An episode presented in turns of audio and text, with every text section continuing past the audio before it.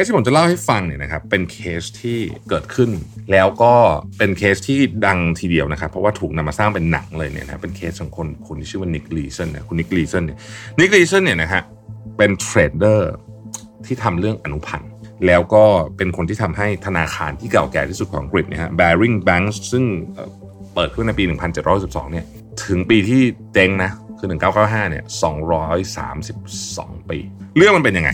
นะครับเอาล่ะ เราจะมาเล่าให้ฟังนะฮะ Mission to the Moon Podcast brought to you by Shutterstock สร้างสรรค์อย่างมั่นใจขับเคลื่อนด้วยพลัง AI ตามจินตนาการ เปลี่ยนไอเดียเป็นความสำเร็จได้วันนี้ที่ Number 24 ผู้ให้บริการ Shutterstock ในประเทศไทยแต่เพียงผู้เดียว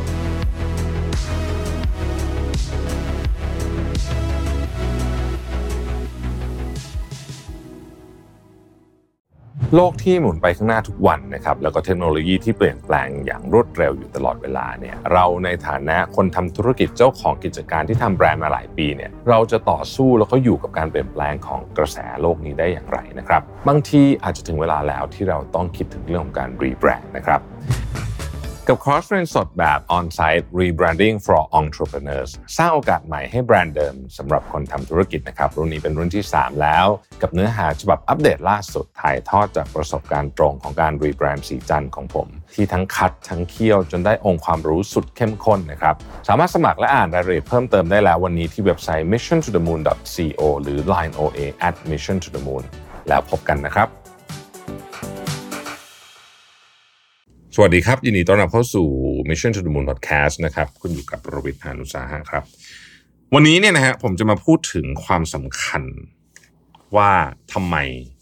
เราถึงไม่สามารถให้คนคนเดียวหรือคนที่อยู่แผนกเดียวกันเนี่ยทำทั้งสิ่งที่เรียกว่าเป็นตั้งเรื่องและอนุมัติเรื่อง หรือเป็นคนชงและตบภาษาไทยได้นะฮะเออแล้วทำไมเราควรไปเช็คความเสี่ยงเรื่องนี้ในบริษัทเรา ซึ่ง หลายบริษัทรวมถึงบริษัทผมเองด้วยเนี่ยเวลาไปเช็คจริงเฮ้ยบางทีมันมีนะมีต้องรีบแก้คือบางทีมันไม่นึกถึงไม่ได้มีใครตั้งใจจะโกงอะไรใครนะเพียงแต่ว่าระบบมันถูกเซตไว้แบบนั้น ในตอนแรกมันอาจจะเป็นเพราะว่าตอนแรกเราอาจจะเป็นองค์กรเล็ก ๆ ไม่ได้คิดอะไรมากประมาณนี้นะครับ แต่มันเสี่ยงมากนะฮะแล้วตรงนี้เป็นจุดความเสี่ยงที่เวลาถ้าเกิดว่าคุณไปจ้างออดิตข้างนอกมา ไม่ใช่ออดิตบัญชีนะออดิตเรื่องความเสี่ยง เราจะพบเรื่องพวกนี้ แล้วเราจะตกใจมากว่าโอ้โหรอดมาได้ถึงวันนี้นี่ถือว่าบุญมากอะไรแบบนี้เป็นต้นเนี่ยนะฮะเคสที่ผมจะเล่าให้ฟังเนี่ยนะครับเป็นเคสที่เกิดขึ้น แล้วก็เป็นเคสที่ดังทีเดียวนะครับ เพราะว่าถูกนำมาสร้างเป็นหนังเลยเนี่ยนะเป็นเคสของคนคนที่ชื่อว่า Nick Leeson เนี่ยคุณ Nick Leeson เนี่ย Nick Leeson เนี่ยนะฮะเป็น trader ที่ทำเรื่องอนุพันธ์นะครับ แล้วก็เป็นคนที่ทำให้ธนาคารที่เก่าแก่ที่สุดของอังกฤษนะฮะ Barings Bank ซึ่งเปิดขึ้นในปี 1712เนี่ย ถึงปีที่เจ๊งนะ คือ1995เนี่ย232ปี232ปี นี่คือธนาคารที่เก่าแก่ที่สุดของอังกฤษนะฮะเรื่องมันเป็นยังไงนะครับเอาล่ะ เราจะมาเล่าให้ฟังนะฮะแต่ว่าก่อนอื่นเนี่ยพาทุกคนไปทบทวนบทเรียน finance 101นะฮะที่ทุกคนน่าจะเรียนไม่ใช่ทุกคนหรอก เด็กน้องๆ และเพื่อนๆ ที่เรียนสายศิลป์อาจจะไม่ได้เรียนแต่ถ้าเรียนถ้าเรียนเอ่อ สายวิทย์นี่เข้าใจว่าวิชานี้มันเป็นวิชาบังคับหรือเปล่าไม่แน่ใจนะ finance 101เนี่ยนะฮะแต่ว่าเอาเป็นว่าเอาล่ะ ผมจะพูดถึงแบบง่าย ๆนะครับ จะพูดถึงเรื่องของ derivatives หรือว่าตราสารอนุพันธ์นั่นเองนะครับภาษาไทยเรียกตราสารอนุพันธ์นะฮะมันคืออะไรนะครับตราสารอนุพันธ์เนี่ยนะฮะมันเอาไว้ทำออสองอย่างหนึ่งบริหารความเสี่ยงนะครับสองเก็งกำไรนะครับบริหารความเสี่ยงเราเรียกว่า risk management นะฮะเก็งกำไรเราเรียกว่า speculative อ่าโอเคนะนี้มันมีอะไรบ้างนะครับเอออันที่เราคุ้นๆชื่อก็คือ forward นะฮะ forward เนี่ยเราก็ใช้เยอะนะครับ สมมุติว่า forward เนี่ยนะฮะเอาละมันคือสัญญาซื้อขายที่จะเกิดขึ้นในเวลาข้างหน้า มันถึงเรียกว่า forward นะครับ วันไหนเนี่ยก็ตกลงกัน สมมติวันนี้เป็นวันที่ 1 มกรานะครับ1มกรานะฮะแล้วก็มีคนจะเอ่อทำ forward กันนะ เขาจะทำ forward กันเนี่ยนะเขาก็จะบอกว่าโอเค สมมติว่าหุ้น หุ้นตัวหนึ่งแล้วกันนะครับ ราคาวันนี้คือ 100 บาทนะฮะหุ้นราคาวันนี้คือ 100 บาทนะครับเขาทำ forward กันในอีก 2 เดือนข้างหน้าบอกว่า ขอตกลงที่จะซื้อหรือขายกันที่ 150 บาทนะฮะนี่คือในการตกลงกันคือตกลงแบบนี้นะครับสมมุติว่าวันนั้นอีกสองเดือนข้างหน้าเนี่ยราคาหุ้นมันเป็นสองร้อยจะเกิดอะไรขึ้นนะครับถ้าราคาหุ้นมันเป็นสองร้อยเนี่ยคนที่ซื้อ นะฮะซื้อ forward ไว้เนี่ยจะได้กำไรถูกไหมคนที่ซื้อ forward นี่จะได้กำไร เพราะว่าก็คุณสามารถซื้อในราคา 150 บาท แล้วคุณก็ไปขายเลยทันทีในตลาดนะที่ 200 คุณได้กำไร 50 บาทนะครับส่วนคนที่ขาย forward ก็คือขาดทุน เพราะว่าจริง ๆ สมมติว่าคุณถือหุ้นไว้ตั้งแต่แรกเลยนะ แล้วคุณขาย forward ไปเนี่ยอ้าวแทนที่คุณจะขายหุ้นในวันนี้ได้ 200นะคุณขายได้แค่150 ก็เรียกว่าขาดทุน แล้วถ้าเกิดว่าหุ้นไปอีกทางหนึงอะหุ้นจากร้อยบาทข้างหน้านะ มันดันลงไปห้าสิบาทนะครับ ถ้าลงไปห้าสิบาท คนซื้อขาดทุนถูกไหมเพราะต้องซื้อในราคาร้อยห้าสิบคุณต้องไปจ่ายตังคนขายร้อยห้าสิบแต่ว่าวันเนี้ยหลักทรัพย์หรือหุ้นที่คุณซื้อมาเนี่ย มันมีมูลค่าแค่ห้าสิบาทเท่านั้นเองนะครับ ในขณะที่คนขายล่ะนะครับ คนขายเนี่ยก็ก็ต้องเรียกว่ากำไรเนาะเพราะว่าคุณสามารถขายของที่มูลค่าวันนี้ห้าสิบาทได้ในราคาร้อยห้าสิบบ้างกันเถอะนะครับ อันนี้ก็คือ forward นะฮะ ที่เราได้ยินบ่อยๆกว่านั้นคือ futures นะครับ futures ต่างกับ forward ยังไง คือ futures เนี่ยมันมันมันจริง ๆ มันคือเหมือนกัน แต่ว่ามันมีสัญญาแบบเป็นรูปเป็นทางการเป็นรูปแบบนะครับ แล้วก็มีตัวกลางนะฮะตัวกลางที่เรียกว่า custodian หรือว่า clearing house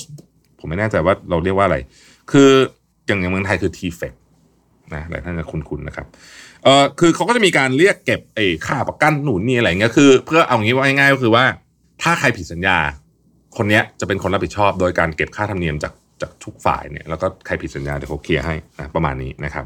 ก็ฟิวเจอร์ก็ก็สำหรับคนทั่วไปเนี่ยนะฮะอย่างสมมติว่าเราจะซื้อ futures หุ้นผมไม่รู้มี futures หุ้นอะไรสมมติเซ็ตนะซื้อทั้ง index เนี่ยก็ซื้อผ่าน TFEX ก็จะง่ายดีนะครับเอ่ออีกอันหนึ่งคือ option option เนี่ย option แปลว่าอะไรแปลว่าใช้ก็ได้ไม่ใช้ก็ได้อ่าหรือเราจะเรียกว่าเป็นสิทธิ์ก็ได้นะฮะ สิทธิ์แปลว่าคุณไม่ใช้ก็ได้คุณจะใช้ก็ได้นะครับ แล้วแต่คุณนะฮะ option เนี่ยจะมี call option นะฮะ call option คือการซื้อสิทธิในการซื้อ และ put option คือสิทธิในการขายสมมติบอกว่า ผมขาย call option นะ ผมผมผมขายให้คุณนะครับ call option ที่หุ้นตัวเนี้ยที่ร้อยห้าสิบาทนะครับแปลว่าเมื่อถึงวันคือถึงตอนนั้นน่ะคุณจะซื้อก็ได้นะฮะเอิ่มหรือไม่ก็ได้นะครับเออผมได้ค่าธรรมเนียมนะฮะ ซึ่งการที่คุณจะ execute transaction นี้หรือไม่ก็ขึ้นอยู่กับว่าวันนั้นมันหุ้นมันราคาเท่าไหร่ถูกไหมทีนี้มันมีประโยชน์ยังไงบ้างนะฮะมันมีประโยชน์เยอะมากครับ ยกตัวอย่างเช่น ไปประมูลงานหนึ่งมาได้นะฮะงานเนี้ยโอเค มูลค่ามุดสามล้านเหรียญนะฮะวันนี้ดอลลาร์บาท 35 บาทนะครับผมประมูลงานมาเสร็จสับเนี่ยนะฮะประมูลงานมาได้ 200 ล้านบาทสมมตินะครับอ่าประมูลงานมาได้ 200 ล้านบาทนะฮะแต่ว่าต้นทุนของผมเนี่ยนะครับ คือการต้องไปซื้อของชิ้นนี้มาจากต่างประเทศที่สามล้านเหรียญนะฮะสามล้านเหรียญวันนี้คือสามสิบห้าบาทนะฮะดังนั้นต้นทุนของผมในในในเอ่อในสามล้านเหรียญเนี่ยนะครับ มันก็จะฟิกเลยถูกไหมว่าณวันนี้ว่าต้นทุนมันคือเท่าไหร่คุณก็สามสิบห้าคูณคูณสามล้านไปนะครับ คุณก็จะได้หนึ่งร้อยห้าล้านบาท นี่คือต้นทุนของคุณนะครับ แล้วคุณก็ขายสองร้อยล้านนะครับกำไรเพียบโอเค อ่าจริงๆมันมีค่านู่นค่านี่อีกสมมุติว่าเป็นอย่างนี้แล้วกันเพื่อความง่ายเนาะแต่ว่า เอ๊ะ มันไม่ได้ขายวันนี้ ของเนี่ยมันต้องไปสั่งผลิตก่อนผลิตเสร็จปุ๊บมันก็ต้องส่งมาส่งมาเสร็จก็จะเซตเท่าเงินน่ะ กันเนี่ยนะฮะคือนู่นน่ะ อีกห้าเดือนคุณทำไงอะเพราะว่าถ้าเกิดวันนั้นเนี่ยดอลลาร์บาทมันไปสี่สิบาทแปลว่าต้นทุนคุณเพิ่มไปเท่าไหร่ร้อยี่สิบล้าน ถูกไหมฮะโอ้โหงี้ก็กำไรก็หายดิใช่ไหมเพราะนั้นเนี่ยสิ่งที่คุณ ต้องทำหรือควรทำใช้คำว่าควรทำแล้วกันนะครับ ก็คือคุณก็จะต้องไป hedge ค่าเงินกับแบงก์บอกว่าเออนี่คุณธนาคารครับ ผมมีเอ่อ transaction ในอนาคตเนี่ยสามล้านนะ เดี๋ยวผมเนี่ยก็อยากจะบุ๊กค่าเงินหน่อยนะครับแบงก์ก็จะบอกโอเคบุ๊กเอ่อค่าเงินนะครับ อีก 4 เดือนเนี่ยก็ค่าเงินวันนี้ 35 ใช่ไหมปกติมันก็จะบวกไป มีค่าบวกบวกบวกบวกไป อาจจะเป็น 35 บาท 50 ตังค์อะนะฮะเราก็บุ๊กเลยปั๊บซื้อ บุ๊กนะฮะบุ๊กเสร็จแปลว่าถึงวันนั้นนะครับถึงวันนั้นนะครับดอลลาร์บาทจะเป็นเท่าไหร่ก็ไม่รู้อะแต่เราจะจ่ายเท่านี้ ถ้าวันนั้นมาถึงปุ๊บแล้วดอลลาร์บาทมันเป็น40นะฮะคุณก็โอ้โชคดีชิเพงเลยที่ที่ hedge ไว้ถูกป่ะเพราะว่าไม่งั้นเนี่ยคุณซวยเลยนะต้นทุนคุณขึ้นนะครับแล้วสมมติดอลลาร์บาทเป็น 30 อะเอาเงินแข็งจัดเลยช่วงนั้นนะฮะก็คือจะเรียกว่าขาดทุนก็ไม่เชิงคือ เพราะว่าหน้าที่ของคุณไม่ใช่การไปเก็งกำไรค่างเงิน ถูกไหม หน้าที่ของคนคือคุณจะซื้อของมาแล้วคุณจะไปเพื่อที่จะไปจัดขายลูกค้า เพราะฉะนั้นก็จะเรียกว่าขาดทุนก็ไม่เชิง ก็เรียกว่าเป็นอะถ้าสมมุติว่าไม่ได้มีสัญญานี้อยู่ ก็คุณก็จะได้กำไรมากขึ้น แต่ใครจะไปรู้อะนะครับ ประเด็นก็สำคัญก็คือว่าสำหรับพ่อค้าแม่ค้าหรือบริษัทเนี่ย เราไม่ได้มีหน้าที่ในการไป speculate ค่าเงินถูกไหมฮะเพราะว่ามันไม่ใช่อาชีพเรา อาชีพเราคือขายของ เราต้องการกำไรจากการขายของ ไม่ใช่กำไรจากค่าเงินนะครับอะเพ ราะฉะนั้นอันนี้ก็ถือว่าเป็นเครื่องมือในการใช้ลดความเสี่ยง คุณแล้วมันจะมีอีกอันหนึ่งสำหรับคนนำเข้าส่งออกเขาเรียกว่า natural hedge natural hedge คืออะไร natural hedge ก็คือว่าคุณทั้งนำเข้าและคุณทั้งส่งออก เพราะฉะนั้นเนี่ยคุณจะได้ดอลลาร์แล้วคุณต้องจ่ายดอลลาร์ทั้งคู่ทั้งสองขาถูกไหมฮะแปลว่าเอามาหักลบชนกันได้ เพราะฉะนั้นเนี่ยสมมติว่าคุณซื้อขายต่างกันเนี่ยซื้อล้านเหรียญขายแปดแสนเหรียญนะ เงินเข้าเงินออกแบบนี้นะ แปลว่าคุณมี position ที่ take อยู่ก็คือความเสี่ยงที่สองแสนเหรียญนั้นคุณจะปิดก็ได้ หรือจะไม่ปิดก็ได้นะครับ แล้วแต่บางทีเนี่ยบางคนเขาคิดว่า เออ take position บ้างก็ได้นะฮะอันนี้ก็จะทำตัวเป็น trader นะนะพูดจริงๆนะก็คือก็คือมีการอะคำว่า take position แปลว่าอะไร take position ซึ่งเดี๋ยวจะคุยเรื่องนี้ก็คือ การที่คุณเปิดนี่แหละ ส่วนหนึ่งเนี่ยให้มันมีความเสี่ยงไว้นะครับเอาแล้วถ้าเป็นธนาคารนะนะฮะ ผมยกตัวอย่างแบบง่ายๆนะนี่คือขอใช้คำว่า over simplify คือจริงๆ มันไม่ได้ง่ายขนาดนี้แต่ว่าเอาว่าง่าย ๆ ก็คือว่า เวลาเราเราเป็นสมมติว่าเป็นธนาคารนะฮะลูกค้า A บริษัทน้ำมันรายใหญ่ บอกว่า เอ้ย ขอซื้อดอลลาร์หน่อยร้อยล้านเหรียญนะฮะเราก็ไปหาลูกค้า B มา ซึ่งเขาอยากจะขายดอลลาร์นะครับ คนนึงอยากซื้อดอลลาร์เพราะว่าต้องการจะนำเข้าของเข้ามาอีกคนนึงอยากขายดอลลาร์พอได้ดอลลาร์จากการส่งออกนึกออกไหมฮะเราก็จับส่งคนนี้มาแมทช์ปั๊บ ชนกัน คนละร้อยล้านเหรียญนะฮะแล้วธนาคารได้อะไร ธนาคารได้ส่วนต่างนะครับคุณเคยไปเห็นที่แลกเงินไหมตรงแอร์พอร์ตมันจะมีซื้อขายถูกไหมราคาไม่เท่ากันใช่ไหมนั่นแหละเขาเรียกว่า spread คือส่วนต่าง แบบนี้ธนาคารมี position เป็นยังไงฮะเป็นศูนย์เพราะว่ามีคนซื้อหนึ่งร้อยมีคนขายหนึ่งร้อยเอ๊ะขายหรือซื้อซื้อขายนี่แหละนะหนึ่งร้อยนะฮะอะปุ๊บเสร็จนะครับ position เป็นศูนย์นะครับได้กำได้กำไรมาจากส่วนต่าง นะครับแต่ธนาคารอยากเทค position ได้ไหมสมมตินะบอกว่าวันนี้เรามีลูกค้าแค่สองรายเท่านั้นนะครับ คุณบริษัทน้ำมันเนี่ยอยากจะซื้อหนึ่งร้อยล้านเหรียญแต่เรามีลูกค้าอีกคนหนึ่งอยากจะขายแต่เขามี 80 ล้าน แปลว่าธนาคาร take position 20 ล้านเหรียญถามว่าทำได้ไหมได้นะครับ ขึ้นอยู่กับนโยบายนะฮะนี่คือ front office back office เนี่ยเขาจะต้องไป verify ทั้งหมดทั้งมวลที่ผมพูดมาเนี่ยนะฮะว่ามันถูกต้องนะครับ เวลงเวลาถูกต้องมีการอะยกตัวอย่างนะฮะง่ายๆหนึ่งเลยแบบ basic สุดๆ เวลา trader จะคุยกับลูกค้าเนี่ยถ้าคุยโทรศัพท์เนี่ยเขาห้ามใช้มือถือส่วนตัวคุยนะเพราะว่าทุกอย่างต้องถูกบันทึกไว้ เพราะมันมีกรณีเยอะแยะเลยครับ เช่น สมมุตินะ ผมจะขายแต่ผมดันพูดว่าผมจะซื้อนะผมจะขายดอลลาร์แต่ผมดันพูดผมจะซื้อดอลลาร์มี มันมีแบบนี้จริงๆนะฮะเป็นเรื่องที่เกิดขึ้น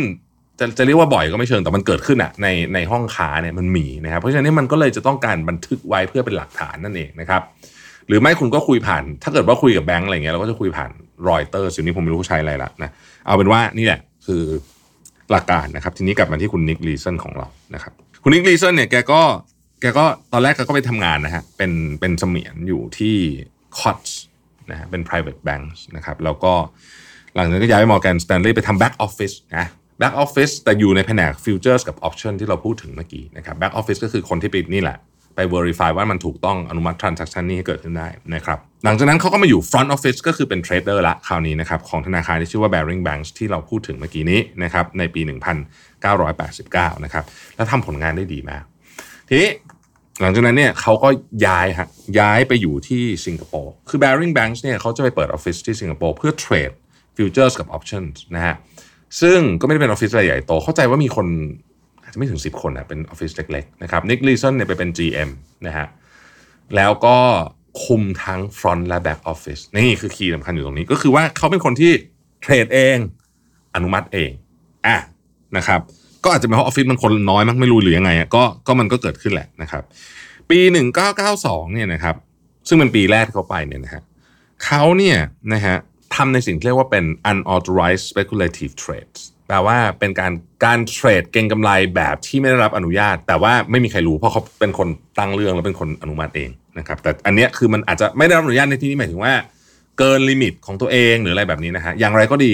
ผลจบปีมาสาขาสิงคโปร์ซึ่งมีคนไม่กี่คนเนี่ยได้กำไร 10 ล้านปอนด์คิดเป็น 10%ของธนาคารนะครับ หลังจากนั้นเนี่ยผู้หลักผู้ใหญ่ธนาคารก็โอ้ยนี่มันเก่งไว้นะฮะก็เลย ไม่ได้ไปดูอะไรเยอะว่าง่ายๆก็ปล่อยนะปล่อยนิกลีสันไปนะครับนิกลีสันปีนั้นนี่ก็ได้โบนัสไป 36 เดือนอะไรแบบนี้นะฮะเยอะๆนะหลังจากนั้นเนี่เขารู้สึกใช้คำว่าย่ามใจนะก็เทรดแบบที่อย่างเงี้ยเยอะขึ้นนะครับคำถามก็คือว่าแล้วเวลาเสียทำไง ในระบบของห้องห้องห้องเทรดเนี่ยมันจะมีสิ่งหนึ่งที่เราเรียกว่า error accounts นะครับ error accounts คืออะไร error accounts เนี่ยคือเวลามันมีบางอย่างผิดในเทรด เช่น เลขบัญชีผิดสมมุตินะ สมมตินี่ผมคิดขึ้นมาเร็วเนี่ยนะเราก็จะไปไว้ที่นี่ก่อนเดี๋ยวจะเอาไว้เคลียร์นะครับ ซึ่งมันต้องรีบเคลียร์นะ ไม่ใช่ว่าทิ้งไว้นานนะฮะก็มีอะไรก็ไปเคลียร์เอาไปจบแต่ว่าเอาให้มันเหมือนกับ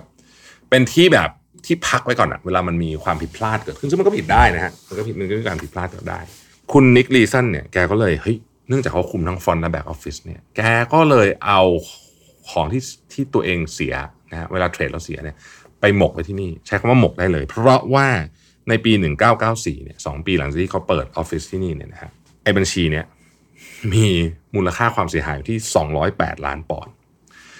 สิ่งที่ Nick Leeson ทำเขาเรียกว่า doubling strategy นะครับซึ่งมันคือสิ่งที่นักพนันชอบทำเลยก็คือสมมติตานี้เสียร้อยตาหน้าเล่น 200 เสีย 200ใช่ไหมเล่น 400 ทบไปแบบนี้เรื่อยๆนะฮะซึ่งมันก็สามารถพาเขาอยู่อยู่รอดปลอดภัยมาอยู่ประมาณหนึ่ง แล้วก็ผลงานค่อนข้างดี นะฮะผลงานเสร็จแล้วเนี่ยค่อนข้างดีนะครับ เรียกว่าเป็นเทรดเดอร์ genius trader เลยแหละนะครับ ดังนั้นเนี่ยสำนักงานใหญ่ที่ลอนดอนก็เลยแบบเขาก็ดูดูแลทุกอย่างได้นี่เราก็เลยไม่ต้องไปตรวจสอบอะไรมากนะครับ ก็เลยไม่มีใครลงมาตรวจสอบอย่างจริงจัง ซึ่งจริง ๆ เนี่ย อย่างเงี้ยคือผิดแบบเต็มที่เลยคุณอาจจะสงสัยว่าเฮ้ยมันเกิดขึ้น ได้ยังไงวะมันเป็นมันแบบ มันเปิดขึ้นได้ยังไงนะไอ้เคสแบบนี้เนี่ยจำเรื่องวายคาร์ที่ผมเคยเล่าได้ไหมฮะ คือไม่ใช่เคสเดียวกันนะเพียงแต่ว่า ผมก็เลยบอกว่า เรื่องที่คุณไม่คิดว่ามันจะเกิดขึ้นน่ะแบบเฮ้ยเรื่องนี้ไม่มีคนตรวจสอบเหรอบางทีมันไม่มีฮะหรือต่อให้มีเนี่ย มันก็มีวิธีการหลบนะฮะวันโลกาวินาศของ Bearing Banks ก็มาถึงในวันที่ 16 มกราปี 1995 นะครับนิกลีสันเนี่ยนะฮะทำในสิ่งที่ต้องบอกว่าเสี่ยงมากๆนะฮะคือเขาขายสิ่งที่เรียกว่าช็อตสตรดโด short straddle short straddle ขายบนอะไร ขายบนดัชนีนิกเกอินะครับ ขายบนดัชนีนิกเกอิโอเคช็อตส t ตรโดเป็นแบบนี้ฮะช็อตส t ตรโดเนี่ยคือการขายทั้ง put ทั้ง call option นะฮะบนหลักทรัพย์ตัวเดียวกันนะครับ ถ้าใครนึกออกช็อตส t ตรโดเนี่ยนะครับ มันจะเป็นแบบนี้สามเหลี่ยมหัวข้างบนแบบนี้ มันหมายถึงอะไร ถ้าคุณจะได้กำไรสูงสุดในการทำช็อตส t ตร d โด นะครับ คือราคาหลักทรัพย์เนี้ยมันจะต้องกำไรสูงสุดเลยนะ คืออยู่ที่เดิม อยู่ที่เดิมคุณได้กำไรสูงสุดกำไรสูงสุดก็คือค่าพรีเมียมนะฮะแต่ความสูญเสียของคุณเนี่ยมโหฬารเลย เพราะว่ามันเป็นอย่างเงี้ยนี่คือถัวอย่างนี้นะมันลงอย่างนี้ได้แบบเยอะมากเลย คือคือความสูญเสียไปถึงความเสี่ยง ถ้าเกิดว่ามันเป็นขาลงคือละไม่ได้เป็นอย่างที่คุณคิดคือราคามันเคลื่อนที่อะไม่ว่าจะขึ้นหรือจะลงก็ตามเนี่ยนะฮะโอกาสเสียหายนี่เยอะ นะครับ ซึ่งเขาก็เนี่ยเขาก็เขาก็เขาก็เบสนะ คือว่า เอ้ยมันมันมันวันเดียวอะนะฮะวันเดียวมันจะไปเคลื่อนที่อะไรเยอะนะครับ ซึ่งซึ่งก็ก็ก็ก็ก็ make sense เพราะว่าวันเดียวมันอาจจะไม่ได้เคลื่อนอะไรเยอะถูกไหมวันที่วันนั้นคือวันที่สิบหกใช่ไหมครับ วันที่สิบเจ็ดตอนเช้าครับ เกิดแผ่นดินไหวที่เรียกว่า Great Hanshin Earthquake คือแผ่นดินไหวแบบครั้งใหญ่เลยนะครับ ที่ญี่ปุ่นนะฮะซึ่งทำให้ตลาดเอเชียเนี่ยนะครับ ลงแบบมโหฬารคราวเนี้ยตลาดญี่ปุ่นก็ลงตลาดเอเชียก็ลงนะฮะคราวนี้ก็สวยแล้วถูกป่ะนิกลีสันแบบโอ้โหเวนแล้วนะฮะทำไงดีอะต้องรีบพยายามแก้ไขสิ่งที่นิกลีสันทำเนี่ยนะฮะเรียกว่าทำให้เรื่องแย่ลงนะครับเขาทำสิ่งที่เรียกว่า long long future arbitrage ซึ่งผมจะไม่อธิบายมันคืออะไร เอาเป็นว่ามันเป็นการพนันแล้วกันว่า ไอ้ตลาดนิเคอิเนี่ยจะกลับมาแบบเร็วนะครับ ปรากฏว่ามันไม่กลับ ทั้งหมดทั้งมวลนี้รวมกันเนี่ยนะครับทำให้ Bearing Banks เนี่ยนะฮะเอ่อสูญเสียเงินไป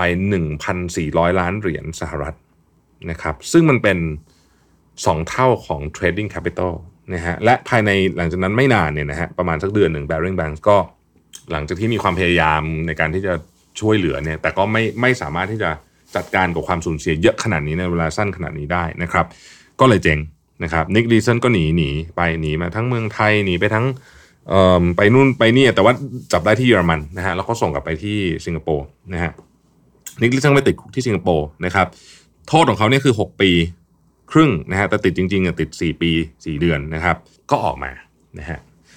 เรื่องเขานี่มันมันสนุกไม่ใช่สนุกนี่มันคือมันมีเรื่องที่ควรเรียนรู้เยอะมากเนี่ยจนกระทั่งมันไปเป็นหนังชื่อ Rogue Trader นะฮะ Rogue Trader ลองไป search ดูได้นะครับ มีน่าจะยังมีให้ดูอยู่นะฮะแล้วแล้วหลังจากนั้นก็จะมีไปเขียนไปมี documentary ไปไปอะไรอย่างเงี้ยเนี่ยเยอะมากเลยนะฮะก็สรุปว่าทำแบงก์อ่า Barings Bank เนี่ยเสียเงินไปทั้งหมดนะพันสี่ร้อยล้านเหรียญนะฮะแล้วก็เจ๊งไปเลย แต่หลังจากนั้นเนี่ยนะเขาก็ยังมาเป็น speaker เป็นอะไรหลายอย่างเลยนะ เป็น keynote speaker นะฮะคือก็ยังมีงานมีหนังสือนะครับ เขียนหนังสือนะฮะออกทีวงทีวีอะนะฮะก็อาจจะคล้ายๆ Frank Abagnale นะ feel นั้นนะนะฮะก็ก็ก็ยังอยู่นะครับยังอยู่นะฮะปัจจุบันนี้เขาก็ยังยังอยู่เข้าใจว่าจะพำนักอยู่ที่อังกฤษนะฮะนี่แหละ คือเรื่องราวของ Nick Leeson ทำไมถึงต้องเล่าให้ฟัง เพราะจะกลับมาที่หัวข้อเดิมก็คือว่า เวลาคุณจัดการองค์กรนะ คุณต้องระวังมากเลยว่า แบบนี้มันมีอยู่นะครับ คือมันถ้าธนาคารใหญ่อย่าง Bearing Banks ยังพลาดได้ เราก็มีโอกาสพลาดได้เหมือนกัน สิ่งที่ผมทำวิดีโอตอนนี้ขึ้นมาเพื่อจะบอกทุกคนว่า อยากให้กลับไปดูในองค์กรของคุณว่า มันมีจุดความเสี่ยงประเภทนี้อยู่เปล่า เพราะว่าบางทีเรานึกไม่ถึง คือเราเราทำมาจนเราชินอะว่าเออเราให้คนนี้ทำพี่คนนี้ก็ทำมาตลอดเขาก็ทำแล้วก็ตรวจเองดูเองส่งเรื่องให้แบงก์เองอะไรเงี้ยคุณจะรู้ได้ไงว่า วันหนึ่งมันจะไม่เกิด คือมันอาจจะเกิดขึ้นโดยเขาไม่ได้ตั้งใจจะโกงก็ได้นะฮะเกิดขึ้นจากความผิดพลาดอะไรก็ได้นะครับ เพียงแต่ว่าระบบ check and balance จึงจำเป็นจะต้องมีนั่นเอง เพื่อป้องกันเรื่องนี้นะฮะ ทีนี้ระบบ check and balance มันจะพังได้ไหมได้ ถ้าคนในร่วมมือกัน อันนี้พังแน่นอนนึกออกไหมคือถ้าสองฝั่งร่วมมือกันคุณจะมีระบบดีแค่ไหนเนี่ยแต่ถ้าคนมันร่วมมือกันยังไงมันก็เจ๊งนะฮะเพราะฉะนั้นเนี่ยก็เป็นอุทาหรณ์แล้วกันนะครับ ที่เอาไว้เตือนเพื่อนๆนะฮะว่า เออ เรื่องเนี้ยเป็นเรื่องที่ควรระวังนะครับ ก็ขอบคุณที่ติดตาม Mission to the Moon นะฮะเราพบกันใหม่พรุ่งนี้ สวัสดีครับ สมัครสมาชิก Mission Club YouTube Membership นะครับ ราคาเริ่มต้นเพียง 50 บาท มีสิทธิพิเศษมากมาย เฉพาะสมาชิกเท่านั้น กดสมัครอ่านรายละเอียดได้ใต้คลิปเลยนะครับ ขอบคุณครับ Mission to the Moon Podcast Presented by Number 24 ผู้ให้บริการ Shutterstock ในประเทศไทยแต่เพียงผู้เดียว ให้การใช้งานลิขสิทธิ์เป็นเรื่องง่าย ทุกการใช้งานสร้างสรรค์อย่างมั่นใจ ให้ Number 24 Shutterstock ตอบทุกการใช้งานคอนเทนต์